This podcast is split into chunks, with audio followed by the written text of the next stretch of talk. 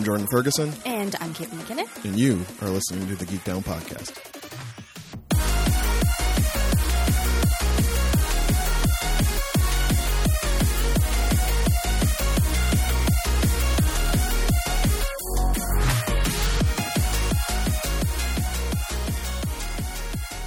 What's up, y'all? Welcome back to another fantastic episode of the Geek Down Podcast. This is the show where two friends sit in front of microphones and try to find the sweetest spots where their fandoms intersect. My name is Jordan Ferguson. I'm sweltering here in Toronto, Ontario, Canada, and joining me on the other line, possibly similarly sweltering from the satellite branch in scenic Hamilton, it's your girl, Kayla McKinnon. Hey, what's up? I'm not sweltering. I have A C, and it's really nice, actually. I'm so sorry. You can come live in my new basement when I move into my new house. Hmm. Top floor, Poly Pocket, or basement in new house? They have nice windows. There's It has its own bathroom. Oh, oh, oh. Well. Friends, you ready for this podcast to end when Caitlin and I try living cohabitating? Yeah, and then murder each other. Hmm. You will have enjoyed all the memories here on the Geek Down Podcast, including this episode and all of our other episodes, which are available wherever you get your audio content. Spotify, SoundCloud, Google, Apple, or Stitcher. Just give us a like, follow, review, and if Caitlin and I manage to keep this thing together, you will get all of our future episodes delivered directly to your device from the back of a rainbow mane alicorn named Philip by our counselor and your man's Chauncey Frostelicus the third, Geek Down Internet Elf. Oh, girl, he's been with us through so much, and he can just help us weather any storms the co-hosts will encounter, cohabitating or otherwise. He's just going to drop new episodes of this program directly to your device. It's what he loves to do. If you have tips on how to cohabitate, or would like to urge us not to, which is probably the better move. Much better move. Hit us up, twitter.com slash geekdownpod. That's where the show lives. On the social medias.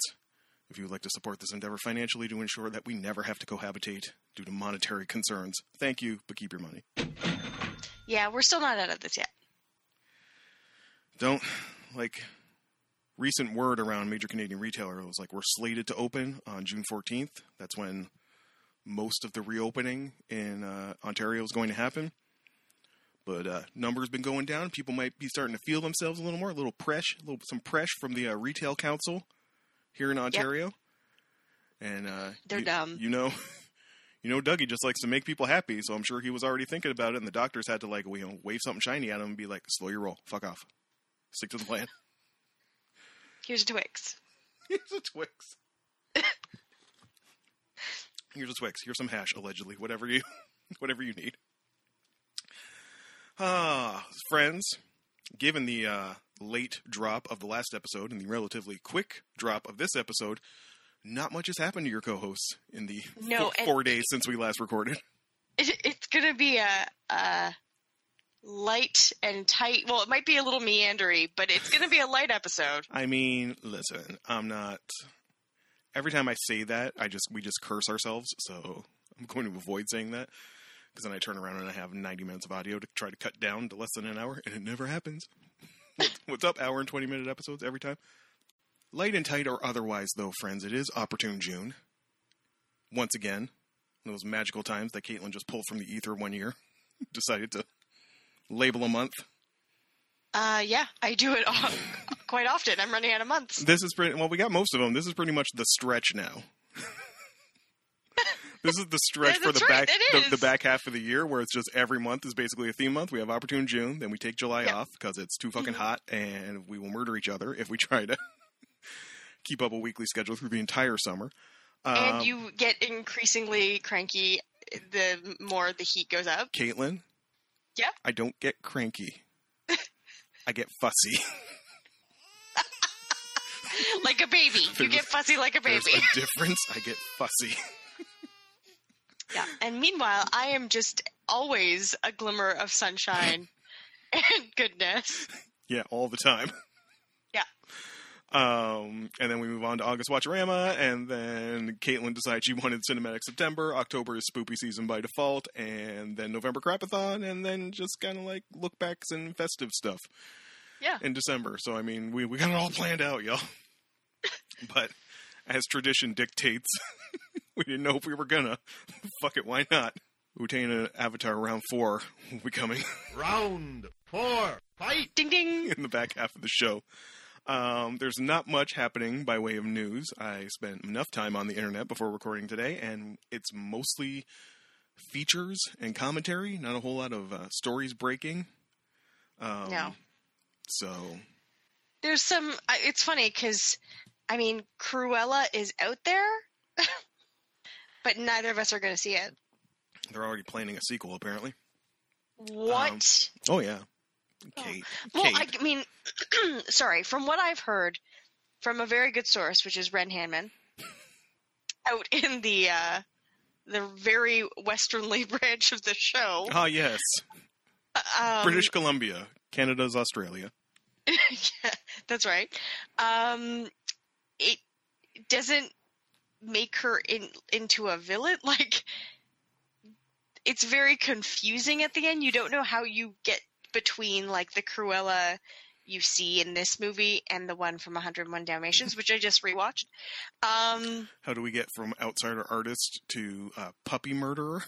Exactly. Well, exactly. Still a bit of a jump. Um, yeah. So I guess they were leaving room for that explanation.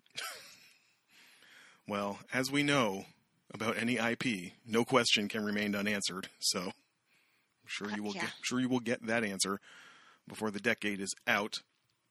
Um, so yeah, not a lot happening uh, via news, a lot of features uh, about uh, Pride and history of Pride, and happy Pride to all of our friends out there who are celebrating. But there is one item that I saw out there, a bit of a bit of rumor and innuendo, if you will, since this is apparently forty percent a wrestling podcast. Now, um, there was another swath of releases, people getting fired. A few weeks ago, there were... Uh, just kind of a bloodbath on the corporate side. Bunch of uh, oh. consolidations at the W W E and people getting let go and brought under, refolded, and a bit of a reorg in the uh, in the corporate side of things. And then this week we had a handful of talent releases again, and very surprising talent releases. Um, really? Not names that you would know per se, but, like, confusing in a way that it clearly shows no forethought. Like, one guy was a guy named Aleister Black. He was really popular on the Farm League, uh, N X T. And then he came up, and they never really knew what to do with him. And then he kind of was getting this uh, rebranding on the Friday night show. And then, you know, basically made his re-debut. You know, kicked the head off of uh, beloved babyface Big E. Big E Langston. I always got listen. I, I can't do that thing that Vince always wants, where everybody just has one name. Like, happens every time in N X T. They have like two names. Okay. They have a full name, and then they come up to the main roster, and Vince thinks people can't remember two names, so like he always cuts it down. Big E was Big E Langston, and now he's just Big right. E. Now he's just Big E. I'm surprised Aleister Black is still Aleister Black and not just Aleister. This is one of those Vince-isms. But anyway. Uh, Aleister Black comes back, kicks the head off Big E. Oh my God, this is so exciting. We love these two guys. We want to see them work together. And the next week, uh, Aleister Black is released. Weird. The most surprising one was this guy, Braun Strowman, who, like, worked the WrestleMania main event last year. Like, is basically a Vince creation. He's one of these, he's a former strongman. He's a giant, you know, seven foot hoss, like... The kind of guy you, that you take notice of in, air, in an airport, which is always Vince's thing.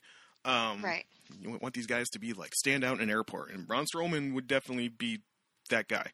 Um, and a couple other, a couple others, surprising ones, who seemed like, even though they weren't being used very well, were, like, kind of beloved by the company. And they lasted this long, so why are they getting cut now? Um, this has fueled a lot of speculation on a subject that I had not really thought about or thought was a thing that would ever happen. And that is the idea of Vince selling. What? No. Because Vince comp- is going to leave live forever. They're just going to replace his parts with robot parts. I mean, I'm sure thirty percent of them already is cybernetic at this point anyway, but the theory being that, like, the bo- you're trying to get the bottom line down in one of your most profitable eras ever. Um, they recently signed a deal with Peacock in the States, so they had... They basically started Netflix for wrestling years ago, okay. The W W E yeah. Network. Um, unavailable in Canada. Thank you, C R T C, once again.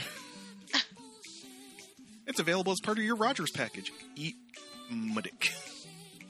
Eat all the dicks. Eat all the dicks. Have a buffet of dicks. As your man John Cena said, eat an entire beach of dicks for freedom. Um, my freedom.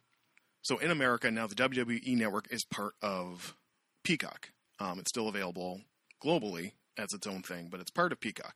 Like WrestleMania is on Peacock. It's a thing like you can get. Um, and Vince probably got, you know, legit billionaire status off of that sale. So they're really, they're making more moves in, like, the Friday night show is on a major network. Uh, they sold, you know, the library is all accessible on Peacock now.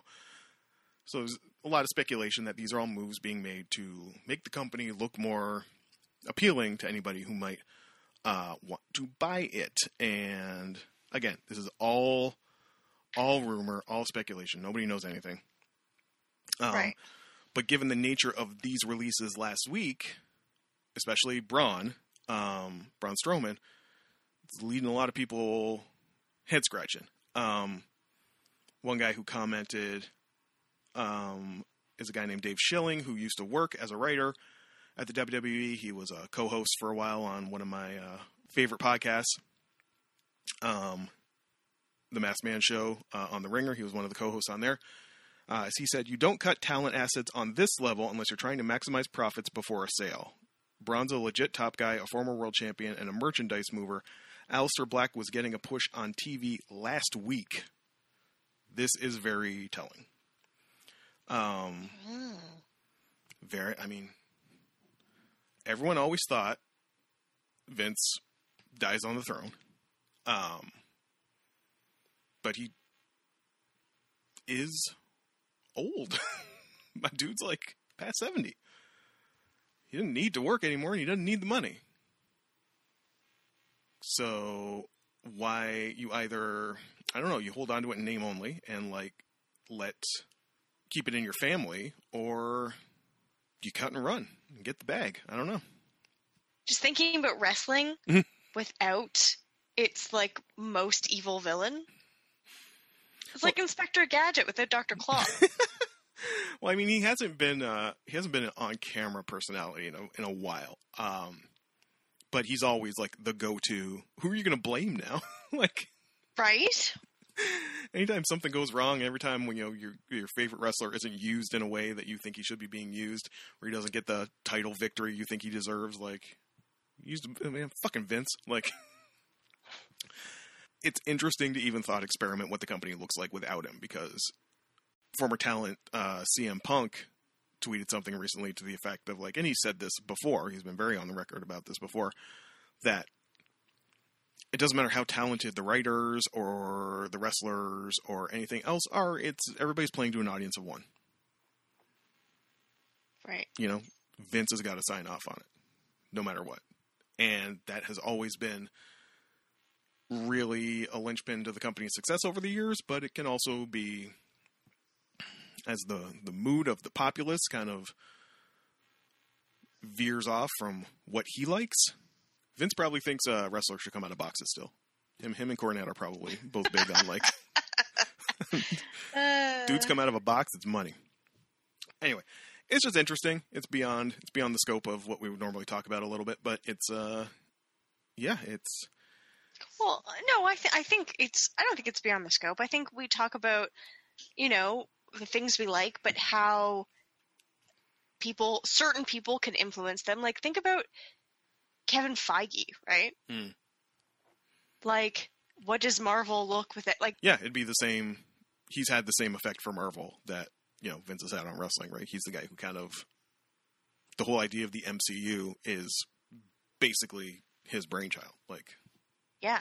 And I mean, he's not by any means really old, but he's older, right? He's going to have to retire eventually, you would think.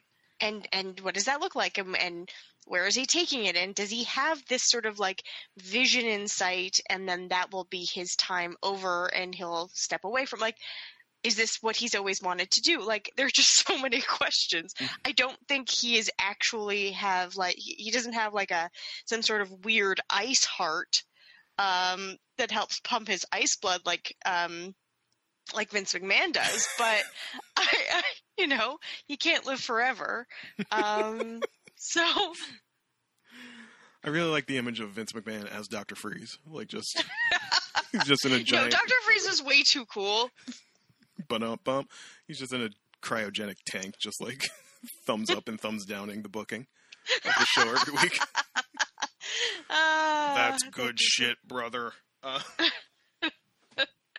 uh, good times. Anyway, interesting, interesting to think about. Wrestling will be fine regardless. It's really, it's not unlike the like, it's not as mainstream as it was in the Stone Cold era, but like everything that's been happening between A E W and the A E W Impact stuff, which is still happening. Like Kenny Omega is the Impact champion. He's got like, there's a lot of cross-brand stuff going on in different places. Right. Even including this, there's scuttlebutt that um, the real Forbidden Door could open, and that's a uh, that's a talent exchange between the W W E and New Japan, which would be, oh my god. Wow. You want to give me fucking Roman Reigns versus uh, Okada? Jesus Christ. I, I, I hesitate to even entertain the notion, Caitlin. we The wrestling chuds couldn't handle it. Anyway, there's no other news out there. That's the point. It's hot. It's sweaty. You're hot just sitting here listening to it. We get it. The other downside is there's not really much for updates because we don't really have time to watch anything. No. Do you have but, anything? Uh, I have a few things I can talk about, but yeah. Well, I mean, I've got I've got a couple things. Um, so Poirot. There are a lot. There's a lot of Poirot, and the steady and, and as the, the tides. And the Poirot episodes, they, at a certain point, they, they go from being an hour to an like an hour and a half, hour and forty-five minute mm-hmm. sort of like movies that would appear on Masterpiece Theater. Um, and what's interesting is because I'm watching them all at once. Obviously, David Suchet gets older, still fantastic. Um, and that... It's not a bad thing to see your heroes get older, um, and like actors get older. It's just weird to see all at once, if that makes any sense. Because there, there might be a, there might be a large gap between episodes, right? Because if they're basically exactly. making movies, like yeah, and and like this in this case, I think what happened was um he'd stopped doing it for a while and then they start like he did it again, so I think quite a few years between the um it was like between season five or six and season seven, something like that. There was quite a quite a big gap. Um he was probably doing other things, which he does. He's a you know a British actor, so he does a lot of stage work. Um he was in I know a couple of other uh sort of B B C uh films and miniseries. So anyways, um it's the same kind of thing that happens when you watch like the first season of Murder, She Wrote and the the last like couple T V movies. People are allowed to age. But you know who doesn't age, Jordan? Mm. The characters from Mass Effect Legendary Edition. Oh my god, just Control-C, uh, Control-V last week's updates. This week's updates. It's the same shit. Basically. That's basically what it was. Um, however, we had this sort of bit of an issue because... An issue? Yes. So senior correspondent and I, I had to watch the thing. Um, I hadn't had much time this week. I've been very, very tired. More endo stuff. Um, woo. Um, but we went to um, Netflix. To I couldn't remember where we had watched Utena before. Mm. And we'd gone to Netflix and And we both stopped. We actually physically both just – it was like time came slowly to a halt. Oh, Lord. And we saw that there was this new Sailor Moon series. Okay. Damn it. You jumped – I haven't watched it yet. I figured we'd get to it in, in Watch-A-Rama, but that, Well, well that's we still... haven't. We haven't watched oh, it. Okay. Because he, we stopped. We both stopped. Time stopped. We both went – And Chris looked at me, and I was like, "I can't, we can't," um, because a Kate. I had I wouldn't do anything else. Kate, there's going to be two. Oh my god, my heart! There's going to be two, Kate. It's the whole Pegasus arc. So A, uh, I had to still watch Utena. B, it was pretty late, and we knew that C, we would probably binge the whole thing. And I was like, we we can't. I have too much shit to do until we move. Like, I like I, I don't know if we'll be able to do this um, for a while. But we were both so excited. Um, so what, what is this Sailor Moon? I don't know if you have the uh, the title of it. Oh, Lord, I can get it. Hold on. So this uh, is, okay. Friends, there was a, uh, obviously, you know, Sailor Moon in the nineties, foundational for both Caitlin and myself, um, kind of laid dormant for a while. And then on an anniversary or something, they um, announced Sailor Moon Crystal, kind of a, what they said was a more faithful adaptation to the manga that came out. It was stupid, fraught. Um, it was poorly animated at times. Uh, I think other people commented that, like, the problem with being close to the manga is there wasn't a whole lot of character development there in the manga. Yeah. Like, the manga's great and we love everything it gave us, but was not, uh, you know, the development of the characters was not really there. Um, I did hear it got better, or the first season was pretty trash, but the later seasons, I don't know what they got up to, maybe S or Supers.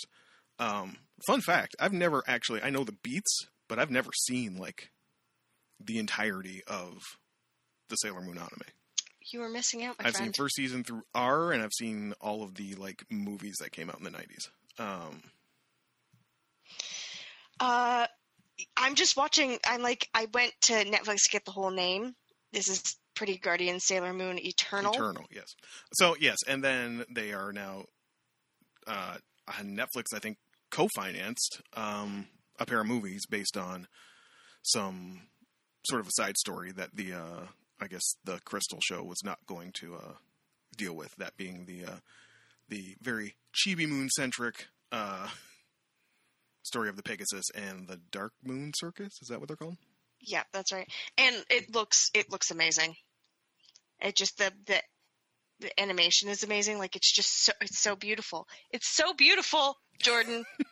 Um, so yes, I, this will be something in the future, and I hope that, that I don't know where you can see the, I'm going to call it original series that was broadcast on television in the nineties. Um, it must be on YouTube. I don't know if one of the original streaming channels Sail- has original it all. Sailor Moon? Yeah. It's on Crave, I think. Okay. Well, it's on one, it's on one of them. It's on, it's on Crave or Prime. It's on one of them. If you have somewhere to watch it, go and watch it. Um, the animation is, it actually still holds up. I don't know, maybe just to my eyes because it's what I kind of grew up with. Um, and listen, as we, as we've established, if you,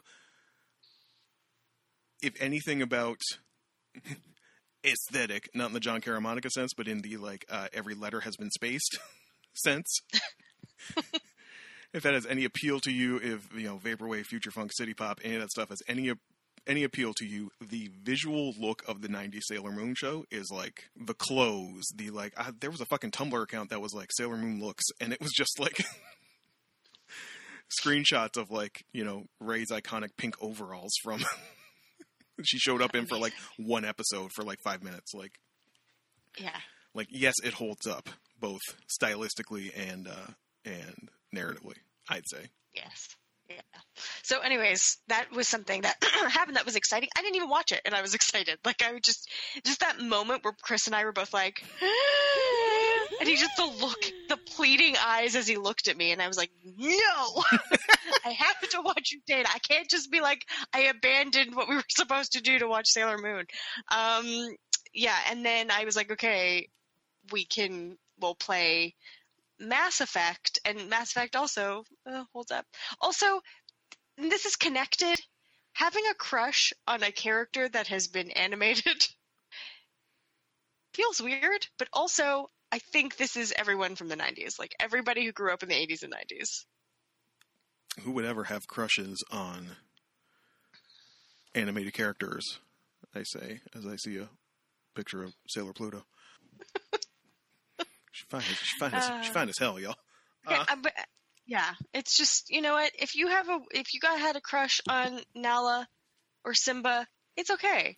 I oh. have a crush on an alien named Garrus. It's it's all right. I didn't know we were going interspecies. Well, oh come on! So there, you know, it was like I don't know what the character's name is from the Goofy movie. The girl with the like little mole, like that, apparently is like a lot of people's first crush. Hey, I'm just saying. Wow. Uh, what's her name? Uh, something Bunny um, from Space Jam. Oh, Babs Bunny. No, no, no. That was from Tiny. Oh, Tiny that was, no, right. Oh shit, I forget her name then. Lola. Lola Bunny. Yes. Um, a lot of people are like, Lola's hot. And I'm like, okay, I don't see it. But then again, I, I have a crush on an alien named Garrus. Well, then so... they made, then they made her more athletic in the redesign for the, uh, for the new Space Jam and people were twite. So, so there we are. If you really want to, if you really want to be out there on Twitter hollering about why Lola Bunny doesn't have titties like you remember from your childhood. I mean, you want to be that guy? Be that guy. Love is love. We don't, uh... Oh, dear. Anyways, all I'm saying is all of us are weirdos. It's fine. Welcome to the Geek Down. Welcome, welcome to the Geek Down. Oh. You got anything else? No. No. All right. Uh, none of my updates are new, per se. Uh, they're just things I haven't brought up on the show before, and they're primarily music-related. Because if I, while I haven't maybe had as much time to watch stuff, I always got time to listen to stuff, Kate. I have a long, always. long bus ride every day. So, uh, two Instagram accounts I want to shout out. Um, one is at Dust to Digital. I am the last person on earth who knew about this Instagram account, apparently, because when, you know, you go and you go to their homepage and it's like followed by, and it lists like, you know, the people you follow or who follow you and are following that account. Yeah. Um, it was like, followed by, and like, five of my friends, plus thirty-five other people. I'm like, cool. I was like literally the last person on earth to follow this. Um, they basically just collect videos of just music from around the world. It might be like a Palestinian rapper, an eleven-year-old rapper from Palestine. It might be a uh, six-year-old uh, Chinese girl playing Fly Me to the Moon on acoustic guitar. It might be like, it's just, it might be Charo in nineteen sixty-five playing La Bamba. Like it's just... Wow. It's just a fantastic account for just music from everywhere. Um, I also want to shout out at Fernando Rosa Bass. You love a good bass player Instagram account. Oh, yeah. And, and we spe- especially do on, on the show. And this dude is working a vibe. He's Brazilian. He is very much keeping it real seventies in his whole look and aesthetic. And he's so... There's just, he's very charismatic, I guess. I'll put it like that. Um, the one that really got me and that I posted like everywhere and gave to everybody, he's covering a Marvin Gaye song I never heard before called Heavy Love Affair. Oh. And he's like, his room, he's got like a rotary telephone in the background. He's got this really like, it's always the same room he records in. Um, and this like blue patterned wallpaper and like wood panel speakers and the rotary telephone. And he's in, like, a wide lapel suit jacket and a tie, and he always wears those, like, they're, like, aviator frame eyeglasses. You know, they're not sunglasses. They have, like, lenses in them. Uh, he's got a very wide afro and a big bushy beard, and he's just looking so chill. It's a very, like, walking out, like, baseline. Right. Um, and he just looks so chill and, like, delighted by what he's playing. And I could watch that video literally, like, on loop for, like, an hour. It just chills me out so much. And also... He's got the sickness, Kate.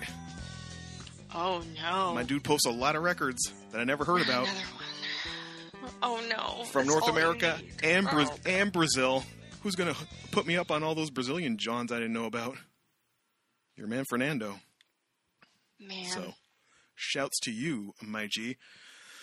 Something I talked to Kate about, but I didn't talk to the people about. There was a momentous event last week. Japan has been hit by the pandemic like everywhere else. Specifically, their very vibrant uh, live venue scene has taken a lot of hits. A lot of venues closing. People can't have live events. You can't be in there.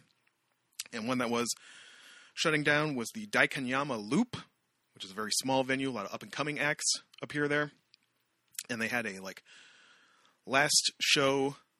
They did have a handful of people in their Um, but it's also very weird because they can't clap or cheer or anything, because it's like, I don't know if you saw that meme that went around about, like, you know, don't, please do not, please keep your joy in your heart when you ride a roller coaster at Tokyo Disney or something, like, oh. They don't want you, like, screaming and yelling and getting your droplets everywhere. And the, the, like, warning sign literally translated to, please keep your scre- please keep your joy in your heart, like. Uh, oh my god, I feel like I need to get something for that for my dad, for my dad's house. He's, you know, the Scottish guy.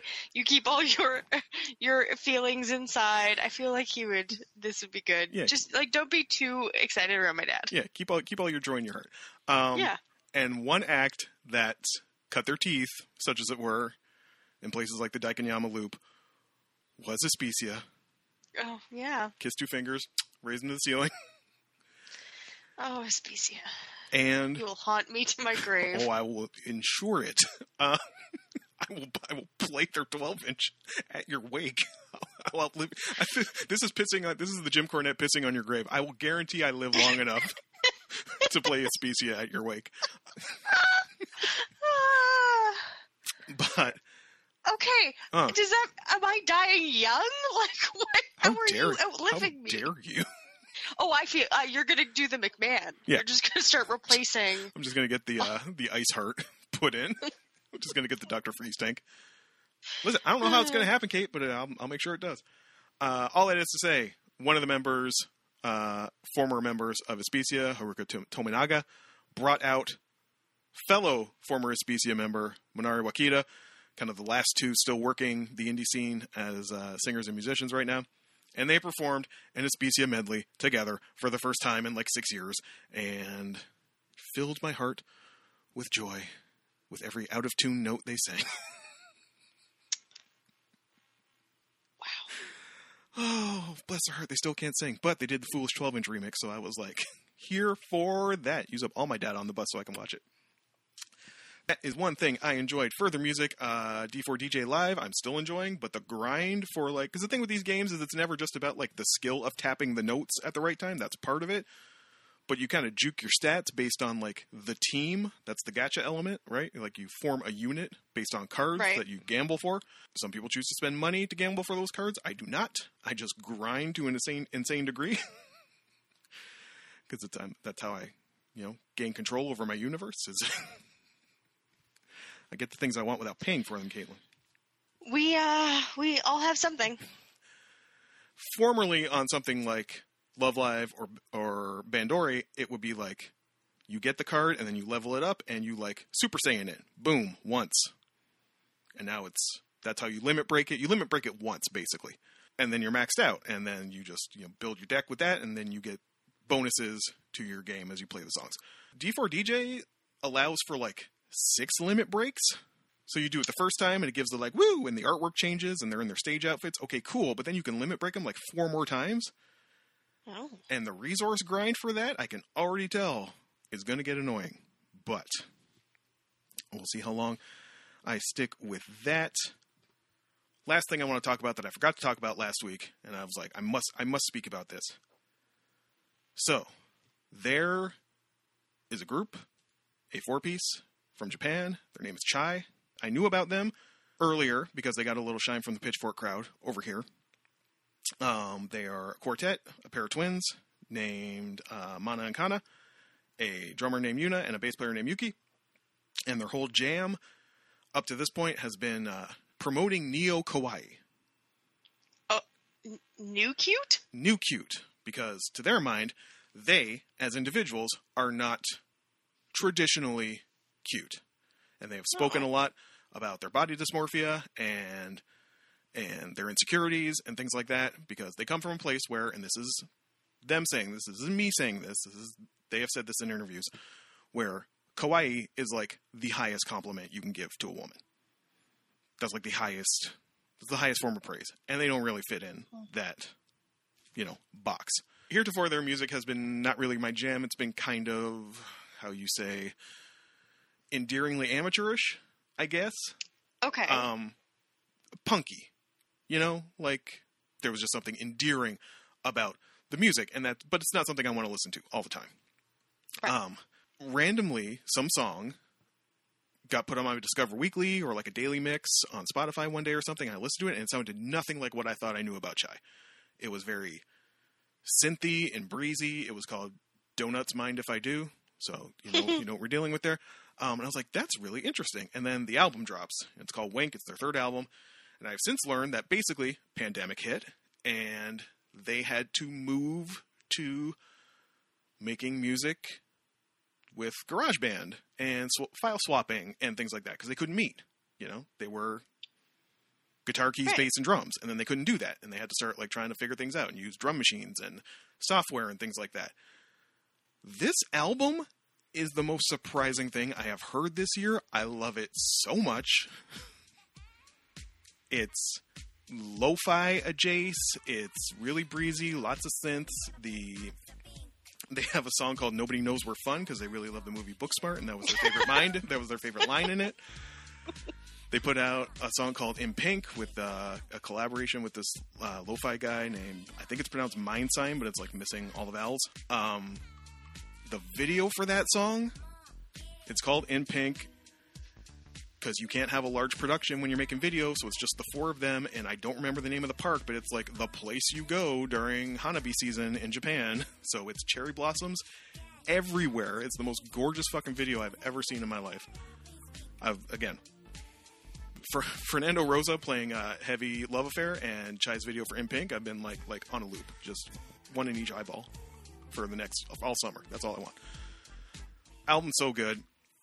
It varies from like chiptune to like lullabies to like these synthy type stuff. Um, I just I'm so surprised by this album, and they I always liked them as people. Just the music never really connected with me. Like I sent Kate a clip of like Chai versus Nardwar, and if you just want to watch a fucking explosion of people, of five people who are just delighted by each other.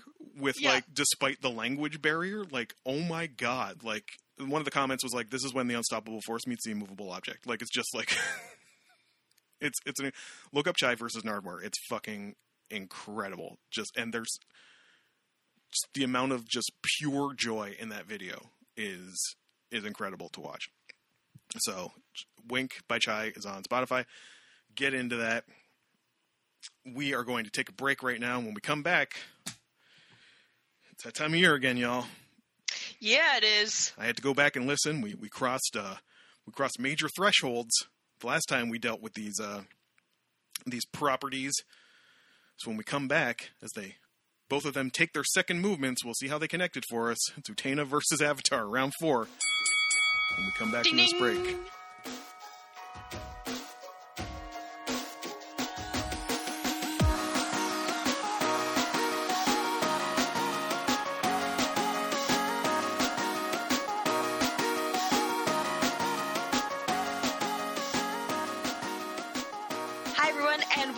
Show. This is the half of the show where we talk about the things we brought each other, but it's different because it's Opportune June. Opportune June, so motherfuckers!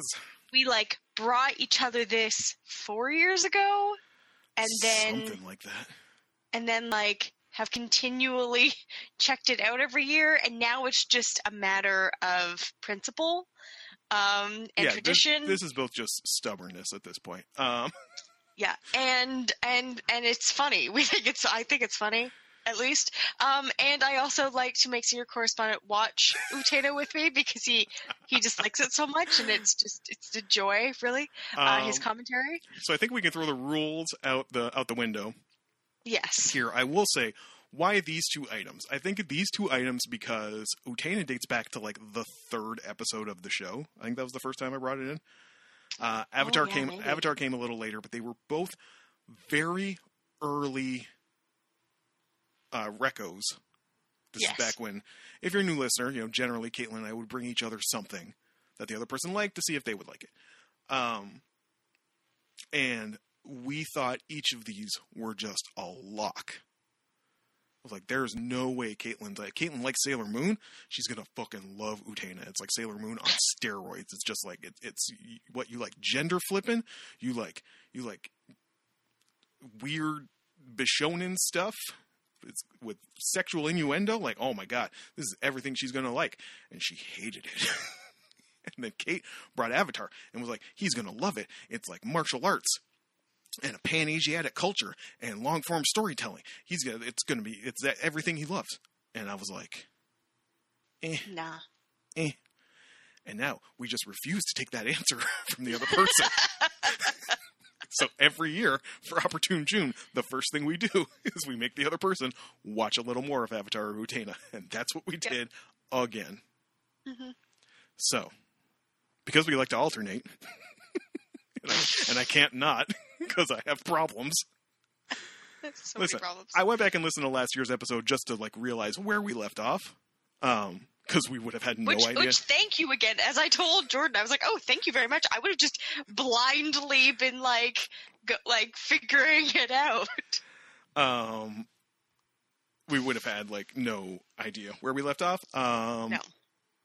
So having gone back and listened, I know we started with Utena last year. So this year we will start with Avatar. Uh, Kate, does, do you think it needs an introduction at all? No, because everyone but you have oh seen Avatar. uh, so this is Avatar: The Last Airbender, not Avatar, the James Cameron film um, that apparently there will one day be sequels for. Sure. Sure. Um, this was, oh, let me just look up. I don't know um, when the series originally aired on Nickelodeon. Um. Do, do, uh, original release was February uh, twenty-first, two thousand five to July nineteenth, two thousand eight. It's more than ten years old now. Um, it, it wildly popular, held up as being a great example of story and character development. Um, been very influential to a lot of things that have come after it.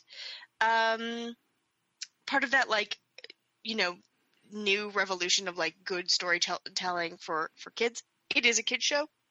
I have never not I'm not one of those people who's like, it's a kid show but it needs to hold up to my adult standards. No, no, no. There's like stupid parts and fun parts. Hear, hear, and, the, hear those hear the sub shots she throwing at me all? uh hear, yep. the, hear the subs there. Yep. With the subliminals. Um Anyway, uh, and it is uh, one of my favorite thing of mine. I we rewatched it again a little while ago, actually, um, and yeah, it's I still I am still astonished by Jordan just being like meh about it. Like I, I didn't I didn't necessarily necessarily think he was going to love it as much as I did, but I was I was astonished, especially because he will watch things that are so bad for so long. Um, and I'm, and he even will ad- freely admit, like, he'll be like, I'm watching like this thing. What? It's like terrible. Um, uh, My Hero Academia. But as I said in the last episode, the, pro- the problem with Avatar was that I had seen My Hero Academia. So anyway, so um, now that we've got to, I believe now the second season. Yes. Um, there should, I'm hoping thing, the landscape changes quite a bit. The first season is a very like standard story. Um, second season is when it opens up quite a bit. So we'll see, we'll see what happens there. Um, and Jordan, what did you think? We're tough, Kate. Uh, where are they now in Avatar? Where? What, how many, how many episodes? At? Where Toph at? Y'all keep telling me to get to Toph. Four years you've been telling me to get to Toph. Well, that's because it's taking you so long to watch the series. Where Toph at? Where Toph at? I'm getting to season two. It's just taking a long time to open. So, the other thing you need to remember is I am now in the second season, which, in a flagrant violation of the Final Fantasy thirteen rule, Caitlin has been like, you just gotta give it to the second season. Uh False. Do not have to give anything to the second season. Um, you you got to uh, uh, the Cave of Two Lovers, and this is still your reaction? Yeah. Oh. Here is... This is not a thing that the show has any control over. And I don't... I can't really articulate why... Or I'm going to articulate poorly my dislike for it. I understand this is just the time they were dealing with, and they were probably animating the show on early versions of programs, of computer programs that are now used to animate shows. There's just something about the animation that doesn't click for me. Nothing. I don't understand this. I don't looks, understand this. It looks spongy. Like, I don't know how to, I, I know I don't know how to articulate it, but nothing. It looks like it's missing a few extra. Everything looks like it's missing a frame or two. Like, this is, this to me, the, the person who still like loves old anime. and, uh, okay. Is it better animated than Utena? Yes. But. But it's still it's still just missing something for me. Um, when it's how best to describe this show, how I feel about this show right now. When it's doing something interesting, I'm interested. And when it's not, I'm not. And I feel because of a kid show, there's probably a lot of filler in here. I did not feel good about myself when I drifted off during oh, was it the Cave Lovers episode or the one the one in the Secret Earth Village? Tunnel. Secret Tunnel. Your mileage may vary on the hippie musicians who lead them through the tunnel, although I did like the joke. But listen, Sokka low-key the best part of the show. Like, I write for Sokka. Sokka with the having to deal with those musicians and uh, God, I can't even remember his sister's name at this point, but Katara? Oh, it hurt her soul so much. When they finally meet up getting out of the cave and Katara's like, what's that red dot on your forehead? And one of the hippie musicians says something and Sokka slaps himself in the forehead. That's why. Or when Sokka donged the general in the season two premiere, just out of nowhere, he's all being villainous and like, yes, we will use the Avatar state. Sokka's like, bonk. Anybody got a problem with that? That's fine. Zuko's B-plot uh, with the, you know, nurse girl and telling their stories, and she's got the burn marks on her legs, and you're like, oh my God, it's Sokka's development. And then she, or sorry, not Sokka, it's Zuko's development.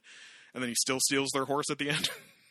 It's it's a long road for Zuko, and I that's one of the things I appreciated of the show. It wasn't like he ran into one peasant and was like, "I am a changed man." And I'm not, yeah, I'm, um, not, I'm not saying that's that's bad. I really, I'm not saying like amp up his like you know redemption arc.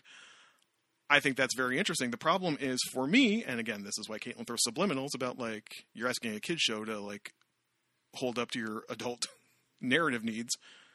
I'm like, give me that without the, you know, that's four minutes and twenty-seven minutes of hijinks, you know, um, less hijinks. That's what I'm asking for. Less hijinks. I'm sure. Fewer hijinks? That's I'm, ridiculous. I'm sure. Listen, and this is and this is my thought. And maybe in twenty thirty-six, when I'm fifty-five, and we I get to the end of the show, like.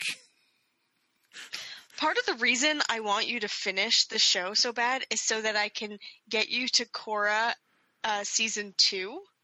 Um, I'm saying I'm sure there's a point later on where there's no more time for hijinks, and I'm sure at that point. There's always time for hijinks. Ugh, great. Um, this is the person who loves Lupin the Third. That that is just all hijinks. I'm not holding Lupin the Third to the. I'm not making you watch Lupin the Third every year for four years running. Lupin the Third is not I trying. I wouldn't have to if you would finish the show, Jordan. Lupin the Third is not trying to like you know hold itself up as like a world altering you know epic. It's just they never it's just did. Fun. This people just felt that way about this show. They were just trying to make a cool kid show. And, and sure, that's my wedding. It's a cool kid show, but it doesn't make me. I still, you give it to me every year, and I never feel compelled to watch any more than than what's there. There are there was one. I didn't feel good about watching that second episode. I think nodding off, being like, oh, "Fuck, are we almost done?" And it was eight minutes in, and I was just legitimately stunned with myself and the show that only eight minutes had passed because it felt like an hour and forty-five minutes at that point. Hijinks, y'all.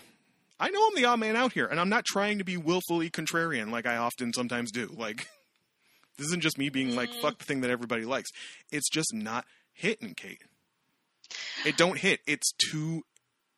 It doesn't have to be adult, but the hij- the hijink to development ratio is not high enough for me.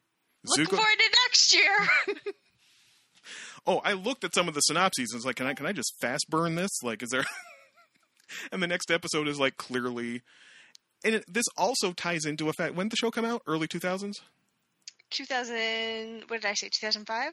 So I don't know why it's basically doing season one Mandalorian, right? Yeah. Like, it's our heroes go to a village, solve a problem, and keep moving. Like, mm-hmm. it's that kind of storytelling, but it's just, I don't know why it was made with the budget of the Mandalorian. I was like, hey, but with early two thousands Nickelodeon animation budget, I'm like, hmm.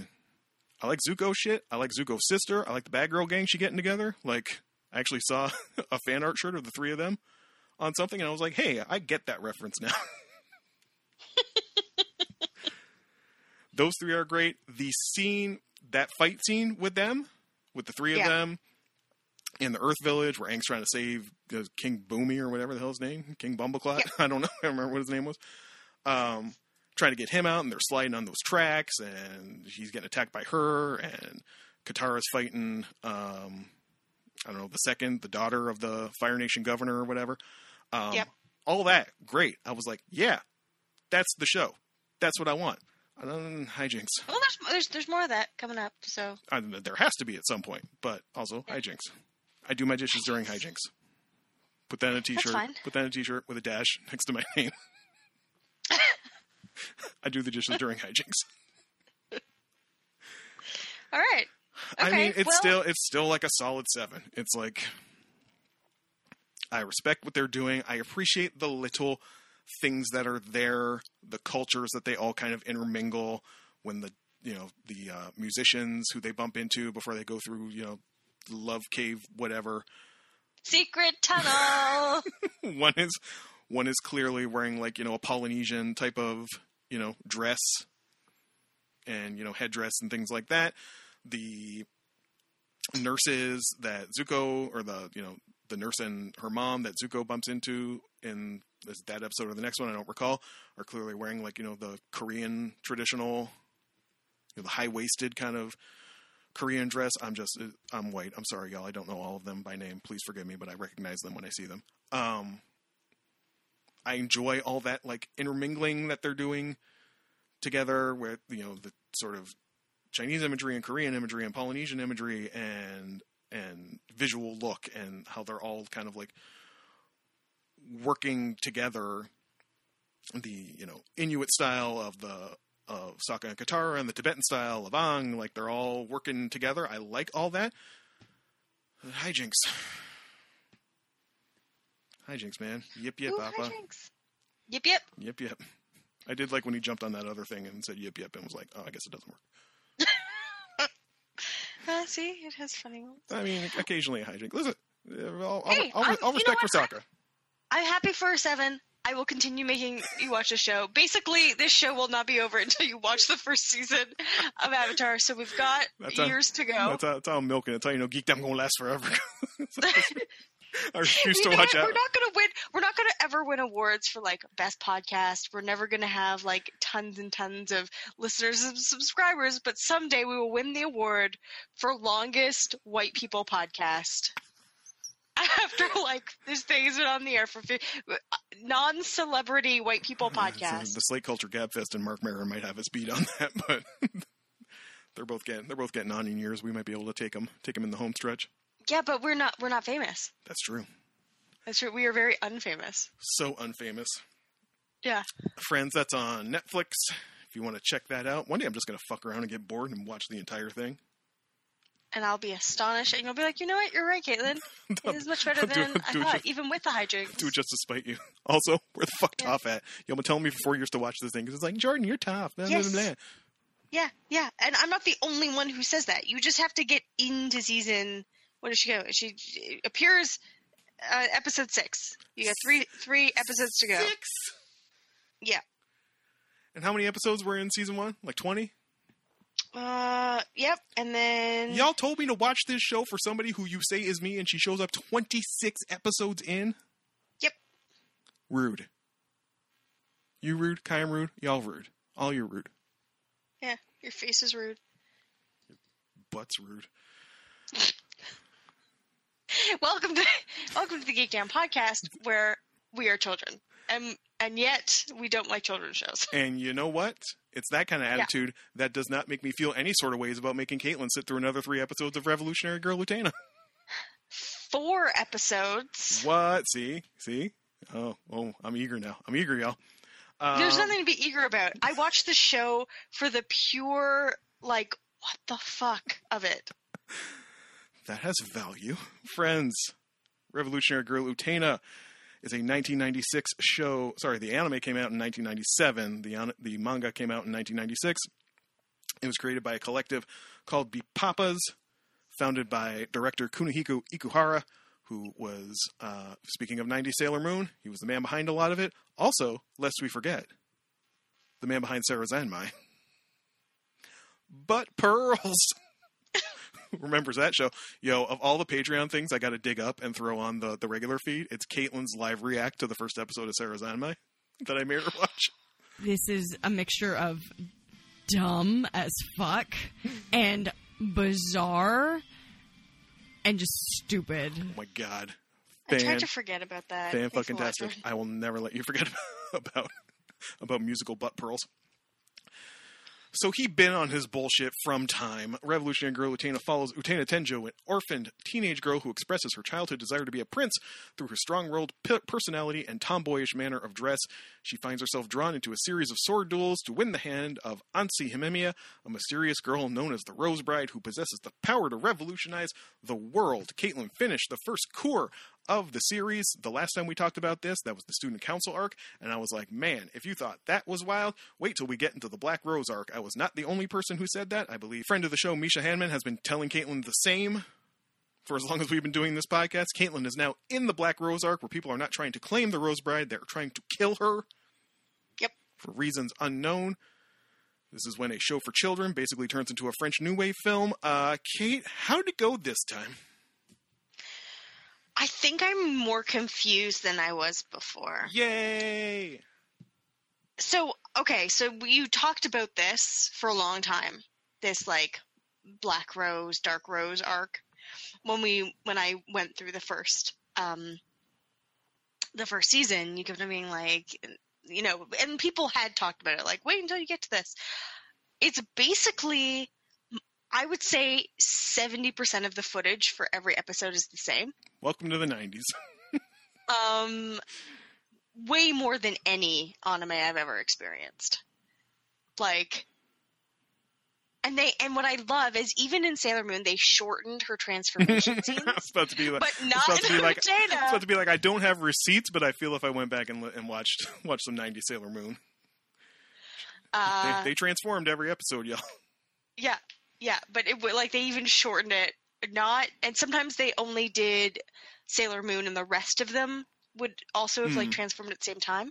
Uh, occasionally, they, they, they, they did. They did them all at once, okay. Where they were each in a corner. Yes, type of thing. Yeah, um, but th- no, no, you're gonna get the full. You're gonna get, you're gonna get the full going up the stairs to the weird upside down castle land. You won't get that song entry. Every episode. Yep, you're gonna get every single time. Um, She pulls the sword out of Anthe. Every time Anthe does that weird, like, now it's this new thing where she, like, does this weird sword tip thing. Right. And then all of a sudden, uh, uh, Utena's got the power of, like, the prince in her. Um, just the tip, y'all.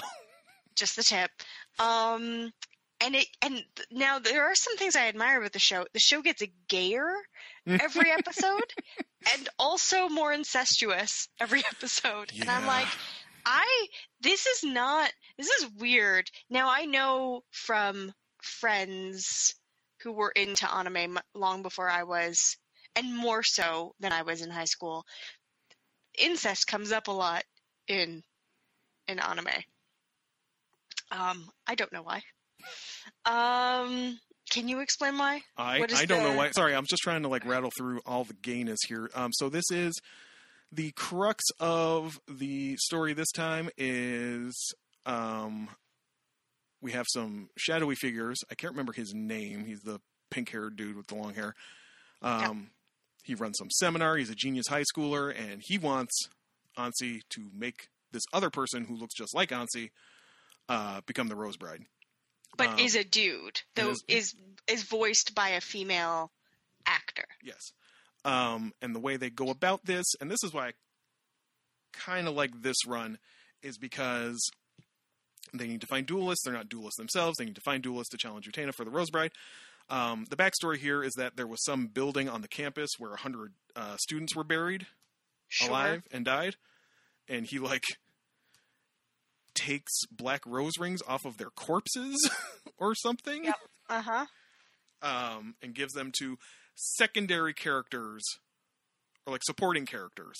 Yeah. From... So you get this, like, you get this... So the, the first arc or the first season where a secondary character would have to do something with a student council member. So Mickey has a twin sister. Um, I'm going to call her Orange Hair. Has Jury a, has that girl she a, was in love with. Yes. Uh, and she's come back. Like, there's that going on. And now in this arc, those people, Mickey's sister, Shiori, the girl Jury was in love with, they are now the duelists because they, as they, yeah. it kind of f- switches the focus onto those secondary characters, which is what I liked about this. Not to any huge, you know, deep extent. Again, it's yeah. a kid's show. Um, not to any hugely deep extent, but I did like that sort of narrative twist that it wasn't necessarily Monster of the Week, but it was still Monster of the Week that just kind of like had a connection to the larger uh, stories there. Um, so the, the whole mechanics of setting up the duelists. How much were you just like, huh? With, with well, the ele- that, with the that, elevator and all that. Well, I get. Oh, also every time you will get them filling out a form. Yes. And the whole elevator scene. Mm. There is no. That is again. It's like seventy percent is just. So this is where it, I said this to Jordan earlier. I would occasionally forget that I don't know Japanese. And, like, during these scenes, I'd be like, oh, great, I can scroll through my phone. Um, and then they'd start talking, and I'd be like, oh, shit, I don't know Japanese. I got to pay attention. In the elevator scenes? Because those are actually the moments where, like, no, the characters are, like, realist but, with themselves. Well, not specifically, but just, like, those cut scenes. Or, you know, and it starts before they start talking, like, in the elevator, and you're just, like, seeing the, the deforming of the butterfly. Mm. And, like... roses and anyways uh and th- it, so much of that was like this makes absolutely no sense, but it's Utena, so let's just like go with it. Um and like yeah so really what I was watching was maybe five minutes of new content. Yeah five, we'll say five to ten yeah five to ten minutes of new content, and then which is fine. um And that's, those are, and, but every single one of the episodes I watched was basically exactly the same. Um, they gotta do, oh, and then there was the weird stuff with Anthe's brother. Uh, yeah. Uh, yeah. Oh, that was one of the, like, Mickey and his twin sister, that was weird. But, like, her older brother being, oh, blah, blah. Yeah, I, I forgot how blah, blah that was. Until yeah. I went, I think I think I went back and watched ahead last year when I gave it to you, and was like, "Oh, when she gets to this, yeah, you never thought taking your glasses off could be that could be that sinister." But yeah, it's weird. Um, and and but you know, initially, and I remember talking to to uh, Misha, who is a friend friend of uh, mine, friend of the show, uh, about this. Because I remember when you gave me Utena, and he was like, how'd you like it? And I was like, I hated it. He's like, I don't know if I can talk to you anymore. uh, but talking to him about the – I can't remember her name. He she, he was the president – it's the sister of the president of the – I was going to say – the duel club, the every, fight club. The, every episode you watched was ninety percent the same, but not all of them.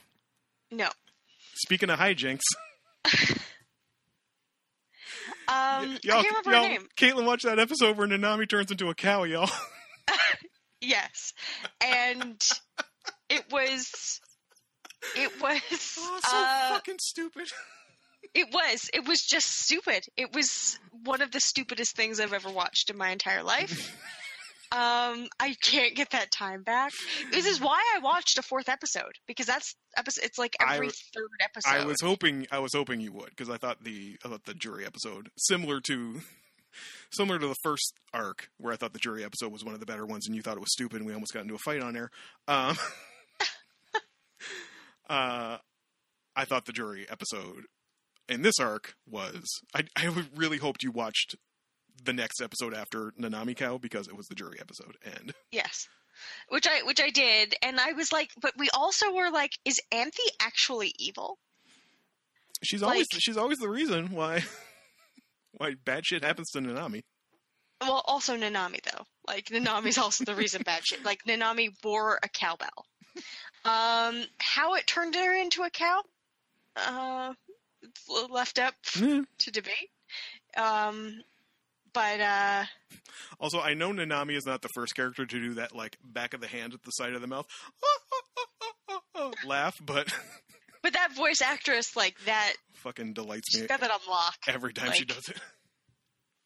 Um, but yeah, just like weird, interdispersed with just stupid.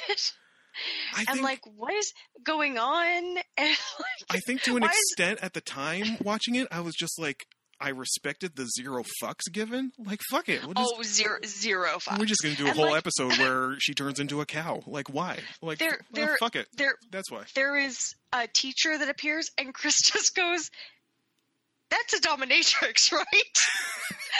And I was like, no, I think that's a, a school teacher. He's like, I don't think so.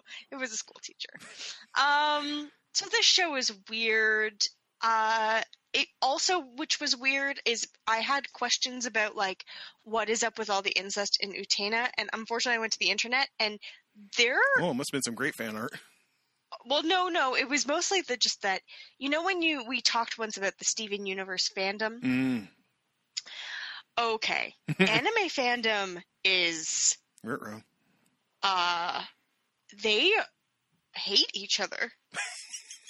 They just hate... Like the, it, it's like this arguments between Utena and there's some other... There specifically, there was some... Just the one I dipped my toe into and I was like, okay, I'm gone.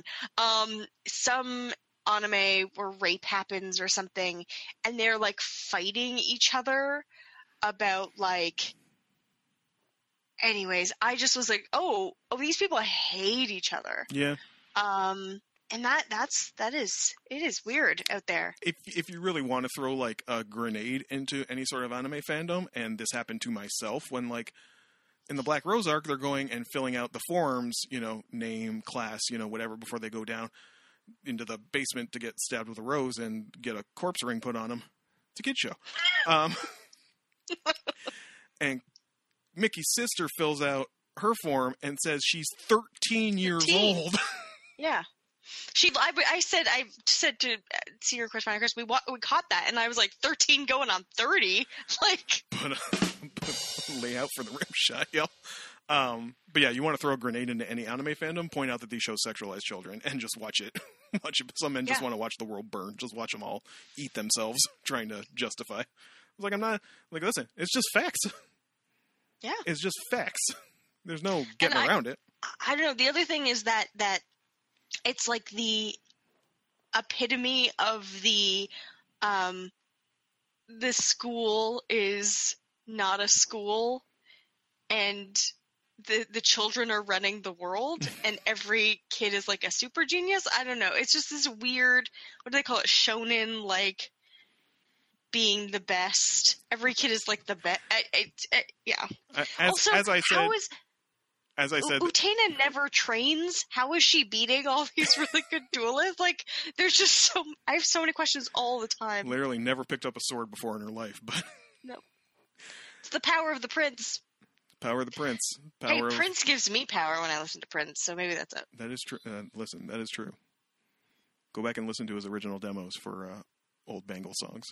Get yourself some life. You'll be able to. You'll be able to fence. You'll be able to fence like no one's business.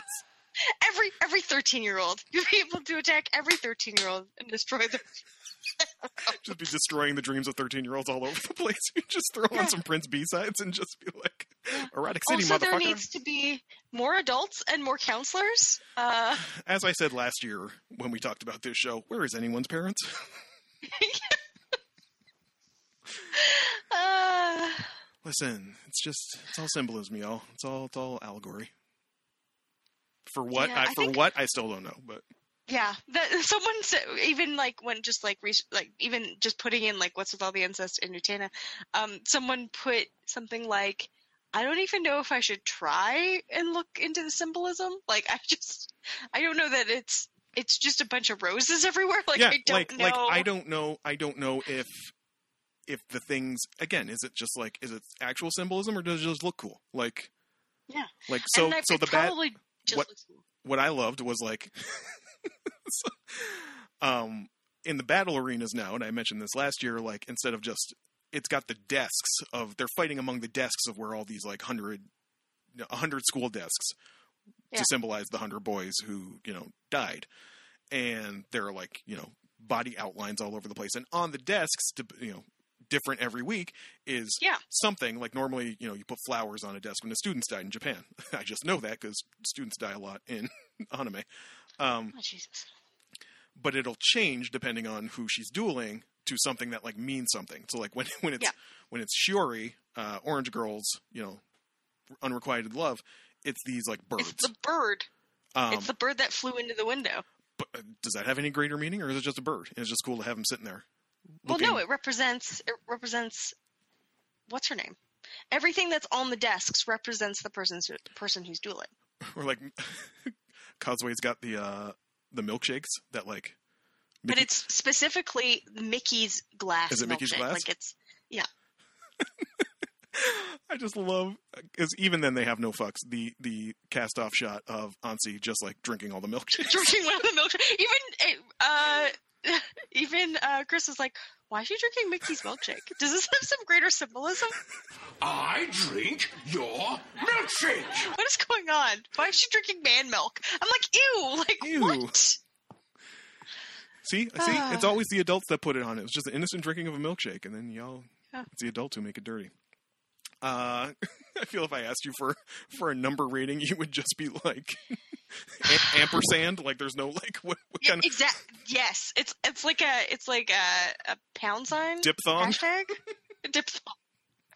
Uh, silicone flax. I don't like. And petit chapeau. I'm like, just gonna wear. I'm gonna tip my hat uh... to it and carry on.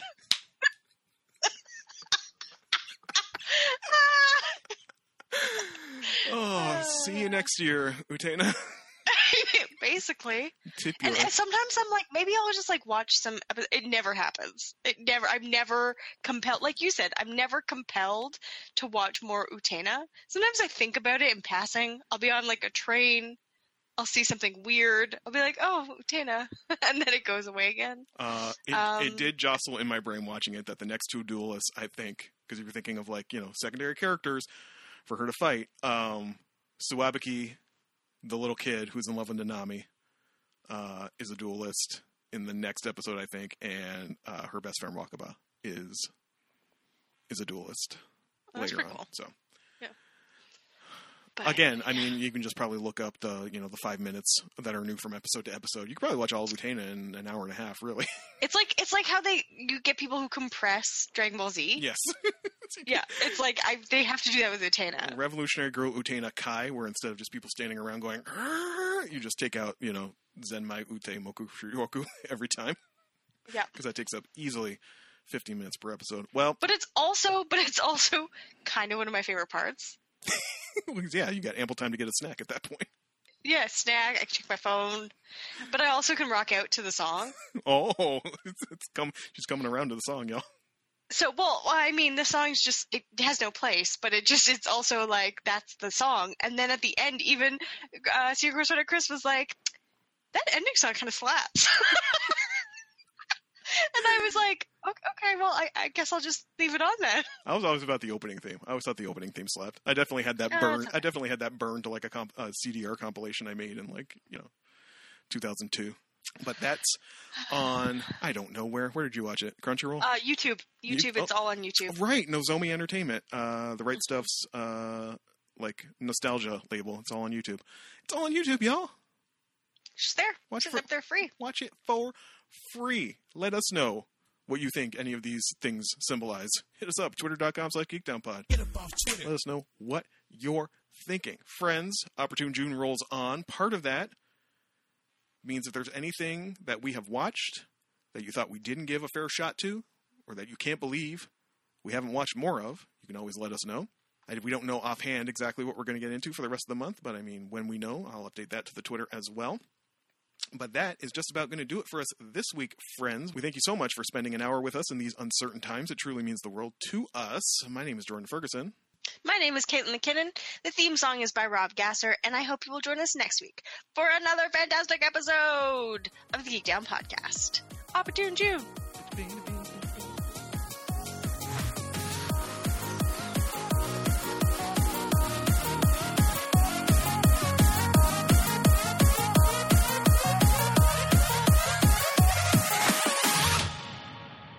All of our episodes, including this one, which is number, I can do, I can do it better. I can do it better. I can do it better. You love how I turn into Ken Jeong. You love how I do turn into Ken Jeong when I when I fuck up. No, fuck shit. No, I can do it. Um, uh, mm, uh, no, no, no. I can. I, I have it better. I have it better.